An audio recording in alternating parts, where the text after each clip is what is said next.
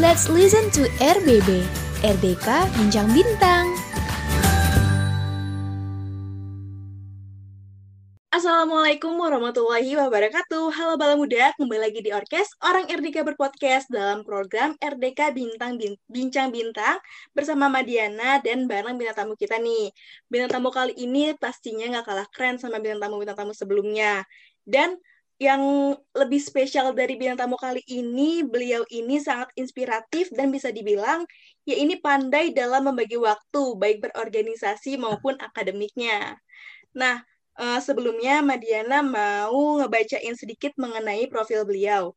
Beliau bernama Muhammad Diva Elhak, LCSSI, tempat tanggal lahir Tangerang 9 September 1996, alamat Kecamatan Pondok Aren, Tangerang Selatan. Dan pengalaman organisasi beliau, Ketua Bagian Keterampilan OPPM Gontor, Tata Usaha KMPM Darussalam Gontor Kampus 4 Banyuwangi, Koordinator Bidang Syiar LDK FDI, Wakil Ketua Beasiswa Unggulan Kemendikbud UIN, dan Ketua Dewan Penggerak Bahasa Ponpes Al-Qurania. Seperti yang Madiana udah bilang bahwa beliau ini merupakan salah satu orang yang pandai dalam berorganisasi maupun akademik, pastinya beliau mempunyai banyak sekali prestasi-prestasinya. Kalau misalnya Madiana sebutin nih prestasinya prestasinya satu persatu pasti nggak bakal cukup deh waktunya. Karena banyak banget gitu bala muda. Nah, Uh, halo Kak, eh, dari Kak Diva sendiri boleh nih sapa langsung ke bintang tamu. Eh, boleh nih sapa langsung ke Bala Muda. Halo semuanya. Uh, sebutannya apa ini? Bala Muda. Bala Muda. Halo semuanya, Bala Muda sekalian. Uh, semoga sehat selalu ya. Uh, kalau misalnya ini Kak Diva lagi sibuk apa nih Kak? Lagi ada aktivitas apa saat ini? Untuk saat ini uh, saya uh, lagi sibuk mengajar. Mm-hmm. Jadi saya mengajar di GIS di Global Islamic School 2 Serpong dan juga di Pondok Pesantren Al-Qur'aniyah dan juga saya sibuk juga untuk mengisi beberapa konten di Harokah Learning Center. Seperti itu. Kalau aku lihat di Instagram Kadifa nih, Kadifa juga punya blog ya? Yang judulnya itu Berkarya untuk Indonesia. Ya betul. Itu, kan itu sebenarnya blognya udah udah lama banget itu. Itu blognya waktu saya masih jadi mahasiswa Fakultas Humaniora Ilmu Komunikasi di Universitas Darussalam Gontor tahun 2015. Itu kan padahal itu lagi sibuk-sibuknya ya menuntut ilmu tapi sempat-sempatnya Kak Diva ini bikin blog. Nah, eh, Madina mau nanya nih sama Kak Diva, Sejak kapan sih kakak mulai berinisiatif untuk menggali potensi yang kakak miliki? Uh, menggali potensi itu ketika saya mulai dari uh, mondok ya, mondok di pesantren di pondok modern Darussalam Gontor, karena di situ uh, kegiatannya sangat banyak dan untuk mengusir kebosanan, akhirnya uh, saya aktif di kegiatan-kegiatan yang saya sukai gitu, termasuk kegiatan kebahasaan, kegiatan kreativitas. Nah, di pondok dulu itu menyediakan banyak sekali kegiatan. Dan akhirnya kegiatan yang saya lakukan waktu di pondok itu saya teruskan ketika saat saya berkuliah di UIN Syarif Hidayatullah Jakarta. Hmm, dengan segala pencapaian yang telah Kadifa raih nih sehingga sampai saat ini, apa pelajaran terbesar yang Kakak dapetin? Pelajaran terbesar yang saya dapatkan itu adalah uh, sungguh-sungguh ya mm-hmm. tentunya uh, karena ada pepatah bilang bahwa manjada wajada barang siapa yang bersungguh-sungguh maka dapatlah ia dan juga mungkin perlu kesabaran karena tidak mungkin semuanya uh, sesuai dengan apa yang kita inginkan secara instan dalam jangka waktu yang relatif singkat jadi semuanya butuh proses dan dari proses itu kita bisa memahami sejauh mana kemampuan kita. Jadi kita butuh bersabar dalam proses tersebut. Seperti itu. Jadi saya benar-benar e, merasa bahwa e, karena kesungguhan dan juga kesabaran itulah dua hal ini yang kemudian bisa mengantarkan seseorang untuk mencapai kesuksesannya masing-masing. Baik, dalam proses jangka panjang yang telah Kadipa lewati, eh, kakak pernah sih pernah nggak sih ngerasa kecewa gitu? Nah, kalau misalnya kecewa, apa yang kakak Diva lakuin untuk bisa bangkit lagi? Nah, uh, ini dulu banget ini waktu saya di Gontor. Jatuh pernah. Ketika itu mungkin uh, seharusnya saya ini uh, mengabdi itu satu tahun. Cuman karena ada beberapa sebab pelanggaran yang saya lakukan tepatnya, akhirnya saya diminta lagi untuk mengabdi menjadi dua tahun. Uh, bagaimana cara bangkit kembali? Cara bangkit kembalinya itu ya ya ya dengan bangkit gitu. Jadi menjadikan pelajaran yang lalu itu sebagai sebagai tolak apa namanya hal yang memotivasi kita. Dan juga karena kita pun punya teman gitu. Jadi jangan jangan anggap kita ini oh ketika jatuh kita jatuh sendiri gitu. Jadi saat itu saya akhirnya e, bercerita kepada teman-teman saya, meminta pendapat kepada mereka dan mereka mensupport dan dengan support itu sangat berharga sekali untuk kemudian uh, saya bisa bangkit lagi dan juga uh, adanya orang tua yang terus mendukung beliau tidak tidak larut dalam kekecewaan dan langsung memotivasi saya jadi saya rasa itu adalah hal yang membuat saya bisa seperti sekarang ini seperti itu berarti di balik perjalanan panjang Kadifa ini ada sosok orang tua dan sosok sahabat ya yang telah mendukung ya, hingga ya, Kadifa bisa sampai saat betul. ini. Wah. Ya. Nah, uh, kita lanjut. Siapa sih yang nggak pengen lulus dengan IPK sempurna 4? Tapi nggak bisa dibungkiri bahwa memang susah sekali rasanya bisa mencapai hal tersebut. Bagi dong, dari, mungkin dari Kak Diva ada nih tips dan trik untuk bala muda biar kita bisa kayak Kak Diva. Tipsnya? Tipsnya pertama sungguh-sungguh ketika di kelas. Sungguh-sungguh. Jadi ketika di kelas itu gunakan waktu seefektif mungkin dan seefisien mungkin. Jadi kalau misalkan kita itu di kelas waktu kita hanya satu jam setengah ya untuk satu pelajaran, maka satu jam setengah itu kalau bisa fokus. Sehingga ketika di luar kelas itu kita tidak keteteran. Gitu. Terus yang kedua, itu kita bagi waktu. Nah, kalau misalkan ada yang sibuk di organisasi, kemudian ada yang sibuk di kegiatan yang macam-macam, yang sangat banyak, Nah, saran saya adalah kalian harus punya skala prioritas. Ya, jadi apa yang kalian prioritaskan pertama kali, apakah kuliah ataukah organisasi ataukah dan lain sebagainya itu kalau bisa ditentukan. Nah, kemudian yang ketiga itu eh, adalah berusaha menjadi seseorang yang mengajar. Jadi kenapa saya bisa mendapatkan nilai seperti itu? Eh, dikarenakan eh, teman-teman saya ini banyak minta kepada saya untuk dibuatkan forum. Jadi dibuat forum-forum diskusi seperti itu terkait apa yang telah uh, kami pelajari di kelas. Dan di forum itu saya diminta untuk mengajar dan dengan mengajar itu alhamdulillah saya jadi ingat gitu. Jadi kalau saya pikir uh, sebaik-baiknya belajar adalah dengan mengajar. Jadi semakin banyak kita mengajar, maka semakin banyak pula hal-hal yang kita pelajari dan itu lebih efektif seperti itu. Uh, terus mungkin untuk yang terakhir, yang terakhir itu istiqomah. Terus menerus. Jadi jangan sampai kita itu semangatnya uh, kendor gitu ya.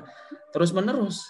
Jadi meskipun nggak perlu langsung semangat terus gitu, nggak perlu. Yang penting uh, kalian punya punya punya patokan tertentu, meskipun itu sedikit demi sedikit, tapi continue gitu itu lebih baik daripada kita langsung menggebu-gebu tapi besoknya langsung loyo.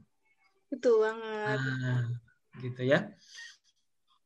Nah, seperti yang tadi kakak udah bilang, kalau misalnya kakak ini kan aktif ya dalam organisasi juga, tapi akademik kakak juga lancar gitu. Lantas bagaimana cara kakak bisa memprioritaskan berbagai kegiatan tersebut dalam satu waktu? Hmm. Uh, jadi saya punya buku khusus dan juga saya di uh, di lemari saya saya ada ada apa namanya papan papan tulis kecil gitu ya untuk mencatat uh, kegiatan yang akan saya lakukan. Jadi kita punya planning, kita punya rencana apa yang kita lakukan sekarang, apa yang akan kita lakukan nanti. Uh, maka penting banget untuk memiliki skala prioritas tadi jadi kalau misalkan skala prioritas ini tidak sesuai dengan kita ya jangan dipaksakan karena nanti justru malah akan keteter gitu. Itu ya. Jadi biar seimbang antara akademis dengan juga organisasi kita punya skala prioritas. Kalau uh, kita bisa tahu nih kapan kita harus ada di organisasi, kapan kita harus fokus untuk akademi.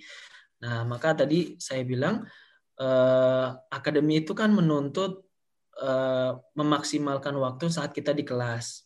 Maka ketika di kelas itu ya gunakan waktu dengan semaksimal mungkin sehingga ketika di luar kelas waktu yang lain itu kita bisa gunakan untuk organisasi. Gitu. Baik. Uh, langsung aja kita ke penutup dan last statement. Apa sih harapan dari Kadifa jangka pendek maupun jangka panjang Kadifa saat ini?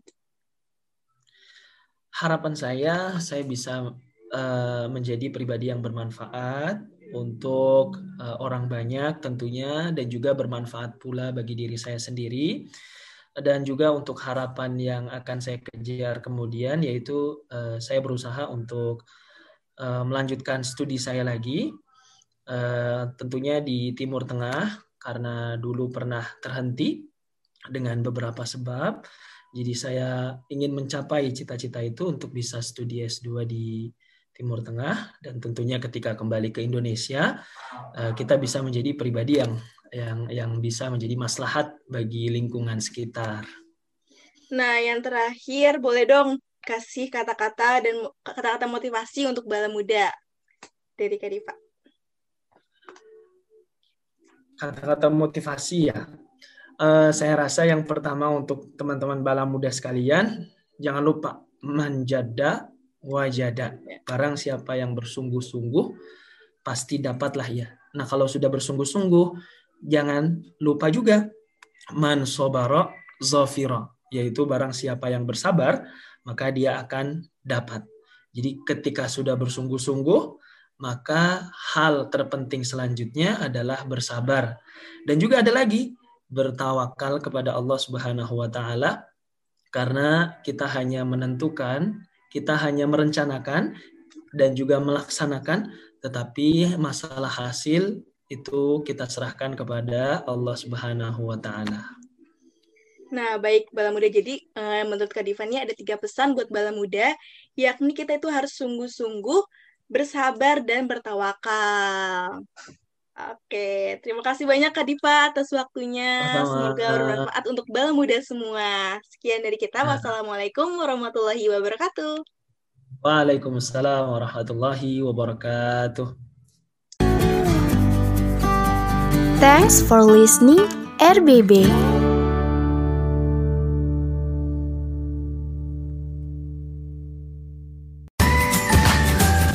Let's listen to RBB. RDK Bincang Bintang. Assalamualaikum warahmatullahi wabarakatuh. Halo Bala Muda, kembali lagi di Orkes Orang RDK Berpodcast dalam program RDK Bintang Bincang Bintang bersama Madiana dan bareng bintang tamu kita nih. Bintang tamu kali ini pastinya nggak kalah keren sama bintang tamu-bintang tamu sebelumnya. Dan yang lebih spesial dari bintang tamu kali ini, beliau ini sangat inspiratif dan bisa dibilang ya ini pandai dalam membagi waktu, baik berorganisasi maupun akademiknya. Nah, uh, sebelumnya Madiana mau ngebacain sedikit mengenai profil beliau. Beliau bernama Muhammad Diva Elhak, LCSSI, tempat tanggal lahir Tangerang 9 September 1996, alamat Kecamatan Pondok Aren, Tangerang Selatan dan pengalaman organisasi beliau, Ketua Bagian Keterampilan OPPM Gontor, Tata Usaha KMPM Darussalam Gontor Kampus 4 Banyuwangi, Koordinator Bidang Syiar LDK FDI, Wakil Ketua Beasiswa Unggulan Kemendikbud UIN, dan Ketua Dewan Penggerak Bahasa Ponpes Al-Qurania. Seperti yang Madiana udah bilang bahwa beliau ini merupakan salah satu orang yang pandai dalam berorganisasi maupun akademik, pastinya beliau mempunyai banyak sekali prestasi-prestasinya. Kalau misalnya Madiana sebutin nih prestasinya prestasinya satu persatu pasti nggak bakal cukup deh waktunya. Karena banyak banget gitu bala muda. Nah, uh, Halo Kak, eh, dari Kak Diva sendiri boleh nih sapa langsung ke bintang tamu. Eh, boleh nih sapa langsung ke Bala Muda. Halo semuanya. Uh, sebutannya apa ini? Bala Muda. Bala Muda. Halo semuanya, Bala Muda sekalian. Uh, semoga sehat selalu ya. Uh, kalau misalnya ini Kak Diva lagi sibuk apa nih Kak? Lagi ada aktivitas apa saat ini? Untuk saat ini uh, saya uh, lagi sibuk mengajar. Mm-hmm. Jadi saya mengajar di GIS di Global Islamic School 2 Serpong dan juga di Pondok Pesantren Al-Qur'aniyah dan juga saya sibuk juga untuk mengisi beberapa konten di Harokah Learning Center. Seperti itu kalau aku lihat di Instagram Kak Diva nih, Kak Diva juga punya blog ya, yang judulnya itu berkarya untuk Indonesia. Ya betul. Itu, kan itu sebenarnya blognya udah udah lama banget itu. Itu blognya waktu saya masih jadi mahasiswa Fakultas Humaniora Ilmu Komunikasi di Universitas Darussalam Gontor tahun 2015 kan padahal itu lagi sibuk-sibuknya ya menuntut ilmu tapi sempat-sempatnya Kak Diva ini bikin blog. Nah, eh, Mbak Dina mau nanya nih sama Kak Diva, sejak kapan sih kakak mulai berinisiatif untuk menggali potensi yang kakak miliki? Uh, menggali potensi itu ketika saya mulai dari uh, mondok ya, mondok di pesantren di pondok modern Darussalam Gontor, karena di situ uh, kegiatannya sangat banyak dan untuk mengusir kebosanan, akhirnya uh, saya aktif di kegiatan-kegiatan yang saya sukai gitu, termasuk kegiatan kebahasaan, kegiatan kreativitas. Nah, di pondok dulu itu menyediakan banyak sekali kegiatan. Dan akhirnya kegiatan yang saya lakukan waktu di pondok itu saya teruskan ketika saat saya berkuliah di UIN Syarif Hidayatullah Jakarta. Hmm, dengan segala pencapaian yang telah Kadifa raih nih sehingga sampai saat ini, apa pelajaran terbesar yang Kakak dapetin? Pelajaran terbesar yang saya dapatkan itu adalah uh, sungguh-sungguh ya, mm-hmm. tentunya uh, karena ada pepatah bilang bahwa manjada wajada, barang siapa yang bersungguh-sungguh maka dapatlah ia dan juga mungkin perlu kesabaran karena tidak mungkin semuanya uh, sesuai dengan apa yang kita inginkan secara instan dalam jangka waktu yang relatif singkat. Jadi semuanya butuh proses dan dari proses itu kita bisa memahami sejauh mana kemampuan kita. Jadi kita butuh bersabar dalam proses tersebut. Seperti itu. Jadi saya benar-benar uh, merasa bahwa uh, karena kesungguhan dan juga kesabaran itulah dua hal ini yang kemudian bisa mengantarkan seseorang untuk mencapai kesuksesannya masing-masing. Baik, dalam proses jangka panjang yang telah Kak Dipa lewati, uh, kakak pernah sih, pernah nggak sih ngerasa kecewa gitu? Nah, kalau misalnya kecewa, apa yang kakak Dipa lakuin untuk bisa bangkit lagi? Nah, uh, ini dulu banget ini waktu saya di Gontor. Jatuh pernah ketika itu mungkin uh, seharusnya saya ini uh, mengabdi itu satu tahun, cuman karena ada beberapa sebab pelanggaran yang saya lakukan tepatnya, akhirnya saya diminta lagi untuk mengabdi menjadi dua tahun. Uh, bagaimana cara bangkit kembali? Cara bangkit kembalinya itu ya ya ya dengan bangkit gitu. Jadi menjadikan pelajaran yang lalu itu sebagai sebagai tolak apa namanya hal yang memotivasi kita dan juga karena kita pun punya teman gitu. Jadi jangan jangan anggap kita ini oh ketika jatuh kita jatuh sendiri gitu. Jadi saat itu saya akhirnya e, bercerita kepada teman-teman saya meminta pendapat kepada mereka dan mereka mensupport. Dan dengan support itu sangat berharga sekali untuk kemudian e, saya bisa bangkit lagi dan juga e, adanya orang tua yang terus mendukung.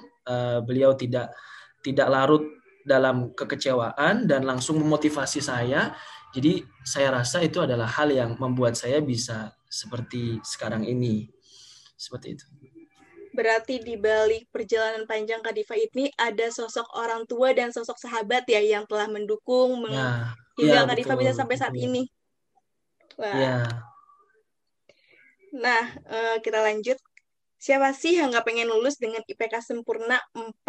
Tapi nggak bisa dibungkiri bahwa memang susah sekali rasanya bisa mencapai hal tersebut. Bagi dong, dari, mungkin dari Kak Diva ada nih tips dan trik untuk bala muda biar kita bisa kayak Kak Diva. Tipsnya? Tipsnya pertama sungguh-sungguh ketika di kelas.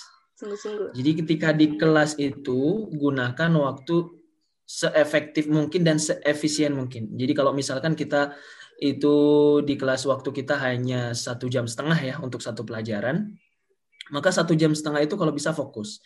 Sehingga ketika di luar kelas itu kita tidak keteteran. Gitu. Terus yang kedua, itu kita bagi waktu. Nah, kalau misalkan ada yang sibuk di organisasi, kemudian ada yang sibuk di kegiatan yang macam-macam, yang sangat banyak. Nah, saran saya adalah kalian harus punya skala prioritas. Ya, jadi apa yang kalian prioritaskan pertama kali, apakah kuliah ataukah organisasi ataukah dan lain sebagainya itu kalau bisa ditentukan. Nah, kemudian yang ketiga itu eh, adalah berusaha menjadi seseorang yang mengajar. Jadi kenapa saya bisa mendapatkan nilai seperti itu? Eh, dikarenakan eh, teman-teman saya ini banyak minta kepada saya untuk dibuatkan forum jadi dibuat forum-forum diskusi seperti itu terkait apa yang telah uh, kami pelajari di kelas. Dan di forum itu saya diminta untuk mengajar dan dengan mengajar itu alhamdulillah saya jadi ingat gitu. Jadi kalau saya pikir uh, sebaik-baiknya belajar adalah dengan mengajar. Jadi semakin banyak kita mengajar, maka semakin banyak pula hal-hal yang kita pelajari dan itu lebih efektif. Seperti itu. Uh, terus mungkin untuk yang terakhir, yang terakhir itu istiqomah. Terus menerus. Jadi jangan sampai kita itu semangatnya uh, kendor gitu ya. Terus menerus. Jadi meskipun nggak perlu langsung semangat terus gitu nggak perlu. Yang penting uh, kalian punya punya punya patokan tertentu meskipun itu sedikit demi sedikit tapi continue gitu itu lebih baik daripada kita langsung menggebu-gebu tapi besoknya langsung loyo. Betul banget. Nah, gitu ya. Nah, seperti yang tadi kakak udah bilang, kalau misalnya kakak ini kan aktif ya dalam organisasi juga, tapi akademik kakak juga lancar gitu. Lantas bagaimana cara kakak bisa memprioritaskan berbagai kegiatan tersebut dalam satu waktu? Hmm. Uh, jadi saya punya buku khusus dan juga saya di uh, di lemari saya saya ada ada apa namanya papan papan tulis kecil gitu ya untuk mencatat uh, kegiatan yang akan saya lakukan. Jadi kita punya planning, kita punya rencana apa yang kita lakukan sekarang, apa yang akan kita lakukan nanti. Uh, maka penting banget untuk memiliki skala prioritas tadi jadi kalau misalkan skala prioritas ini tidak sesuai dengan kita ya jangan dipaksakan karena nanti justru malah akan keteter gitu. Itu ya. Jadi biar seimbang antara akademis dengan juga organisasi kita punya skala prioritas. Kalau eh, kita bisa tahu nih kapan kita harus ada di organisasi, kapan kita harus fokus untuk akademi. Nah, maka tadi saya bilang eh, akademi itu kan menuntut Eh, memaksimalkan waktu saat kita di kelas. Maka ketika di kelas itu ya gunakan waktu dengan semaksimal mungkin sehingga ketika di luar kelas waktu yang lain itu kita bisa gunakan untuk organisasi. Gitu. Baik. Uh, langsung aja kita ke penutup dan last statement. Apa sih harapan dari Kadifa jangka pendek maupun jangka panjang Kadifa saat ini? Harapan saya saya bisa Eh, menjadi pribadi yang bermanfaat untuk uh, orang banyak tentunya dan juga bermanfaat pula bagi diri saya sendiri. Dan juga untuk harapan yang akan saya kejar kemudian yaitu uh, saya berusaha untuk melanjutkan studi saya lagi tentunya di Timur Tengah karena dulu pernah terhenti dengan beberapa sebab. Jadi saya ingin mencapai cita-cita itu untuk bisa studi S2 di Timur Tengah dan tentunya ketika kembali ke Indonesia eh, kita bisa menjadi pribadi yang yang yang bisa menjadi maslahat bagi lingkungan sekitar. Nah, yang terakhir boleh dong kasih kata-kata dan kata-kata motivasi untuk bala muda dari Kadifa. Kata-kata motivasi ya.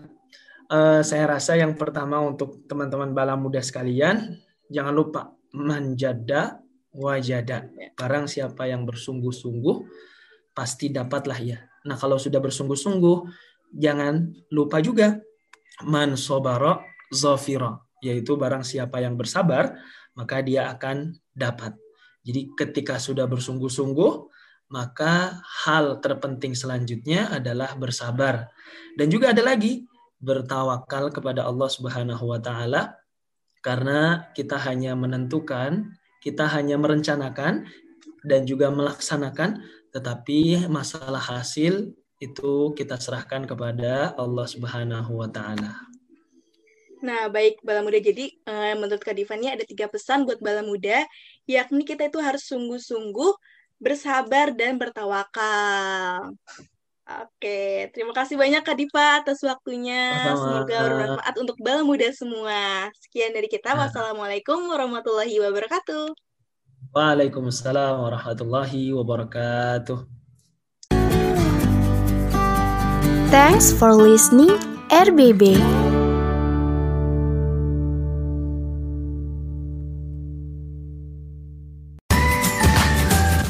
Let's listen to RBB, RDK Bincang Bintang.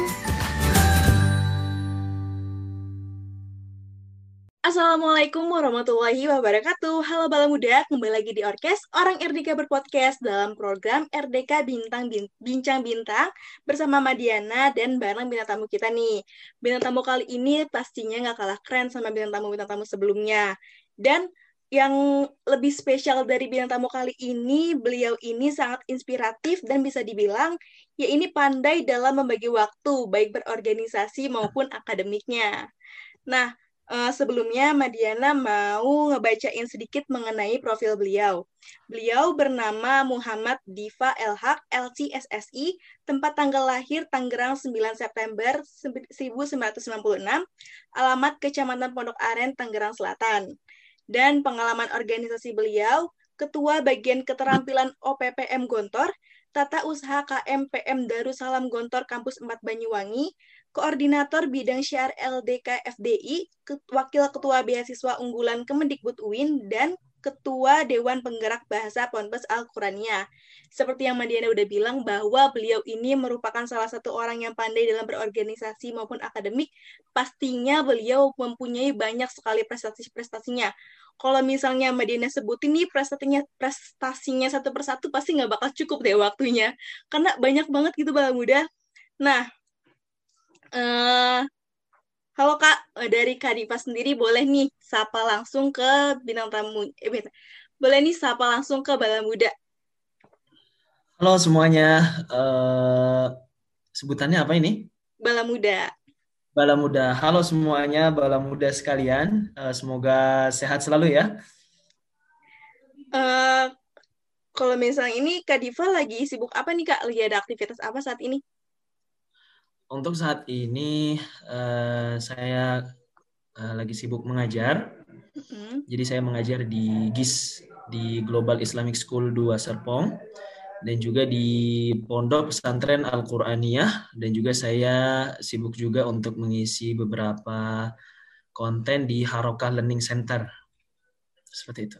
Kalau aku lihat di Instagram Kadifa nih, Kadifa juga punya blog ya, yang judulnya itu berkarya untuk Indonesia. Ya betul. Itu, kan itu sebenarnya blognya udah udah lama banget itu. Itu blognya waktu saya masih jadi mahasiswa Fakultas Humaniora Ilmu Komunikasi di Universitas Darussalam Gontor tahun 2015. Itu kan padahal itu lagi sibuk-sibuknya ya menuntut ilmu tapi sempat-sempatnya Kak Diva ini bikin blog. Nah, eh, Madina mau nanya nih sama Kak Diva, Sejak kapan sih kakak mulai berinisiatif untuk menggali potensi yang kakak miliki? Uh, menggali potensi itu ketika saya mulai dari uh, mondok ya, mondok di pesantren di pondok modern Darussalam Gontor, karena di situ uh, kegiatannya sangat banyak dan untuk mengusir kebosanan, akhirnya uh, saya aktif di kegiatan-kegiatan yang saya sukai gitu, termasuk kegiatan kebahasaan, kegiatan kreativitas. Nah, di pondok dulu itu menyediakan banyak sekali kegiatan. Dan akhirnya kegiatan yang saya lakukan waktu di pondok itu saya teruskan ketika saat saya berkuliah di UIN Syarif Hidayatullah Jakarta. Hmm, dengan segala pencapaian yang telah Kadifa raih nih sehingga sampai saat ini, apa pelajaran terbesar yang Kakak dapetin? Pelajaran terbesar yang saya dapatkan itu adalah uh, sungguh-sungguh ya, tentunya uh, karena ada pepatah bilang bahwa manjada wajada, barang siapa yang bersungguh-sungguh maka dapatlah ia.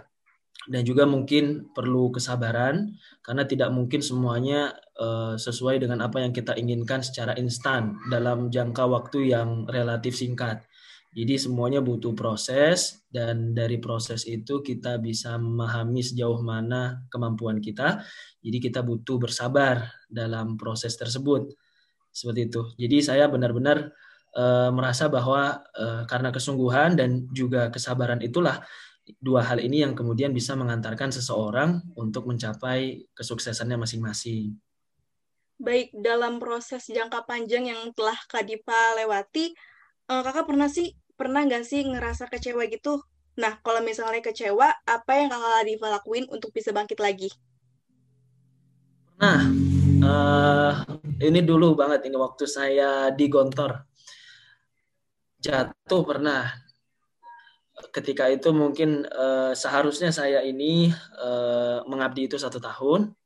Cuman karena ada beberapa sebab, pelanggaran yang saya lakukan tepatnya akhirnya saya diminta lagi untuk mengabdi menjadi dua tahun. E, bagaimana cara bangkit kembali? Cara bangkit kembalinya itu ya ya ya dengan bangkit gitu.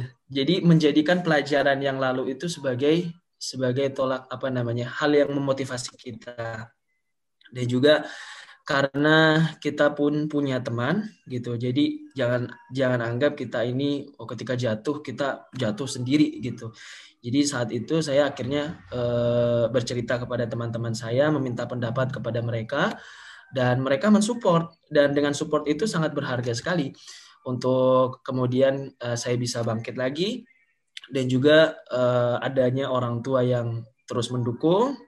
Beliau tidak tidak larut dalam kekecewaan dan langsung memotivasi saya.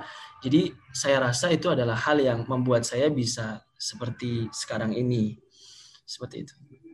Berarti di balik perjalanan panjang Kadifa ini ada sosok orang tua dan sosok sahabat ya yang telah mendukung ya, hingga ya, Kadifa bisa sampai saat ini.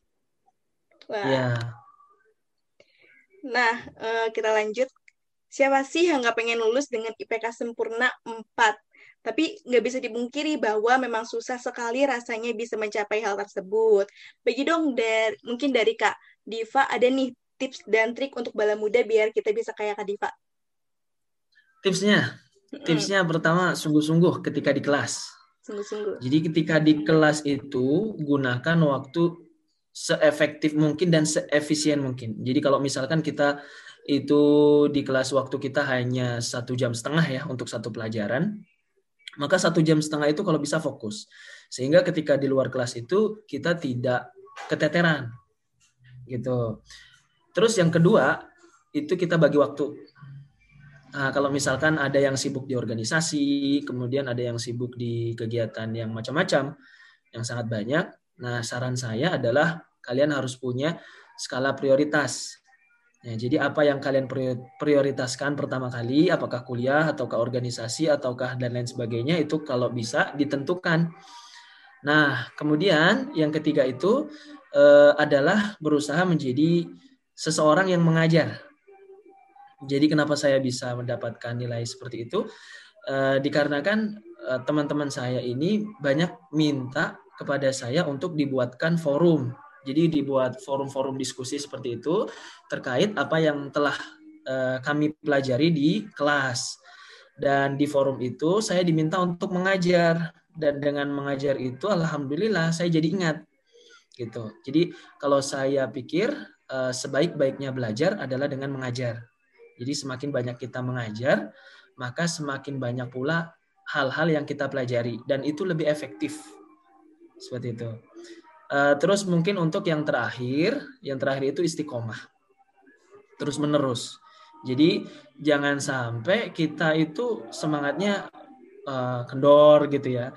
Terus menerus. Jadi meskipun nggak perlu langsung semangat terus gitu nggak perlu. Yang penting uh, kalian punya punya punya patokan tertentu meskipun itu sedikit demi sedikit tapi continue gitu. Itu lebih baik daripada kita langsung menggebu-gebu tapi besoknya langsung loyo.